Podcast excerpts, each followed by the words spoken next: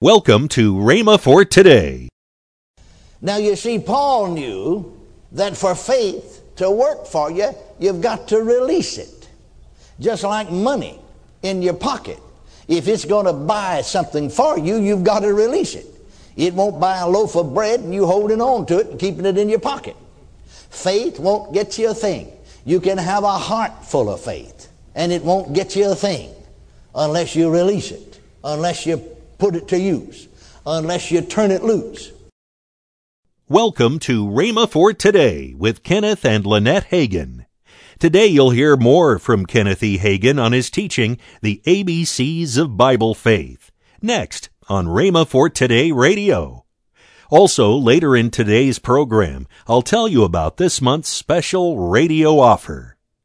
Right now, let's join Kenneth E. Hagin for today's message. You could open your Bibles to the uh, 11th chapter of Hebrews. These are scriptures that we have been looking at, and then we'll add to it. Now, in the 11th chapter of Hebrews, the first verse says, Now faith is the substance of things hoped for, the evidence of things not seen. Now faith is. So we talked at the beginning of the week for some time on the subject of what faith is. Now, of course, we did not exhaust the subject. We could have taught all the week just on that one thought and still not have exhausted the subject.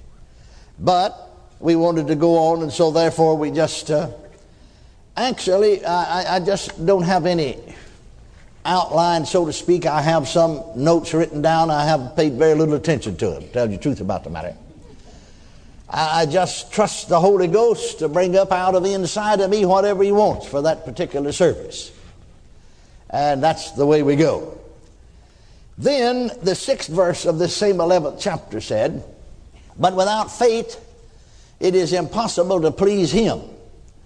For he that cometh unto God must believe that He is, and that He is a rewarder of them that diligently seek him. And so without faith, it's impossible to please Him. If God demands we have faith, and He does, this verse says so. If He demands that I have faith when it's impossible, then I have a right to challenge His justice. But you see, He not only tells us that we must have faith, but He tells us how to get faith. He tells us how faith comes. Romans 10 17 said, So then faith cometh. Well, how does it come? By hearing. Now, folks usually try to get it every other way except the way God said get it. Some folks will try to get it by praying. Some folks will try to get faith by fasting. Some folks will try to get faith by getting somebody else to pray for them. But that's not the way you do it. You can't find any scripture in the Bible that says it. The Bible said, so then faith comes by hearing. Faith comes by hearing. Faith comes by hearing. Faith comes by hearing. Faith comes by hearing. Well, if it came any other way, then that would be a lie. And the Bible's not a lie, it's a truth, isn't it? Now say it out loud. So then faith cometh by hearing. Say it again. One more time. Amen. Hearing what? Word of God. So then faith cometh by hearing, and hearing by the Word of God. And so we talked for some time about how faith comes. Now then, if we know what faith is and we know how to get it, we're two thirds home, we're two thirds there. But you see, we got to know how to use our faith. We must know how to turn our faith loose. We must know how to release our faith.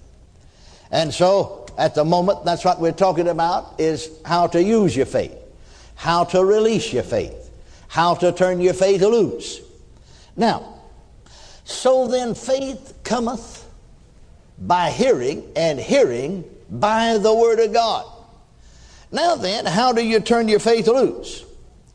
Well, we, in teaching, made reference to how to get faith for healing and we used as a scriptural illustration the 14th chapter of Acts.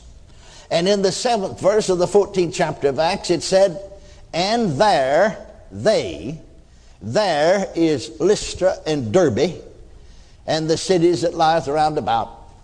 And they refers to Paul and Barnabas, and there they preach the gospel. Now, the eighth verse of the 14th chapter of Acts tells us that at Lystra there sat by a man impotent in his feet, crippled from his mother's womb, who had never walked. The ninth verse said, The same, the crippled man, heard Paul speak. Then it went on to say, Who Paul, steadfastly beholding him, and perceiving that he had faith to be healed. He had faith to be healed. The man was healed on his own faith. He had faith to be healed. But yet he's still sitting there crippled, isn't he? He's got faith to be healed. The Bible said so. But he's still sitting there crippled. Now you see, Paul knew that for faith to work for you, you've got to release it. Just like money in your pocket. If it's going to buy something for you, you've got to release it. It won't buy a loaf of bread and you holding on to it and keeping it in your pocket. Faith won't get you a thing. You can have a heart full of faith and it won't get you a thing unless you release it, unless you put it to use, unless you turn it loose. Well, how do you release your faith? How do you turn your faith loose? Two ways by word and action. And word even is action, isn't it? Notice that Paul said to this man, he perceived that he had faith to be healed. Now, if he doesn't have faith to be healed, wouldn't do him a bit of good in the world to act. But he's got faith to be healed. So Paul said, Stand upright on thy feet.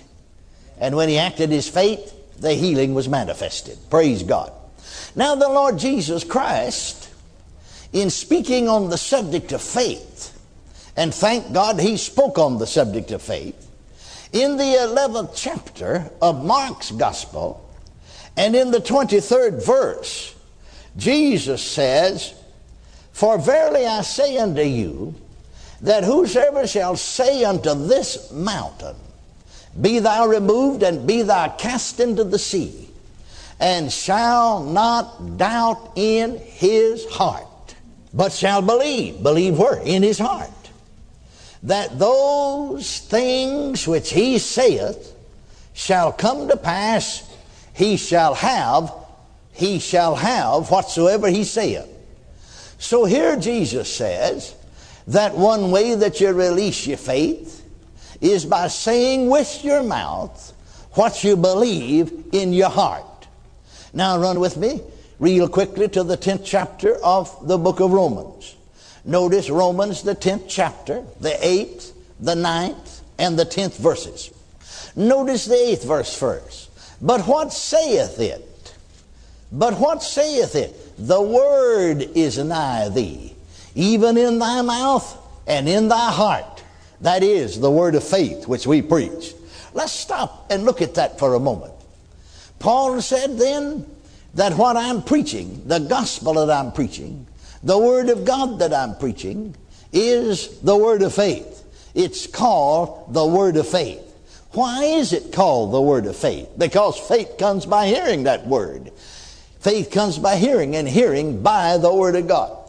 Now I want you to notice that he said, for that faith to work for you, though, it must not only be in your heart, it must be in your mouth. But what saith it, he said? But what saith it?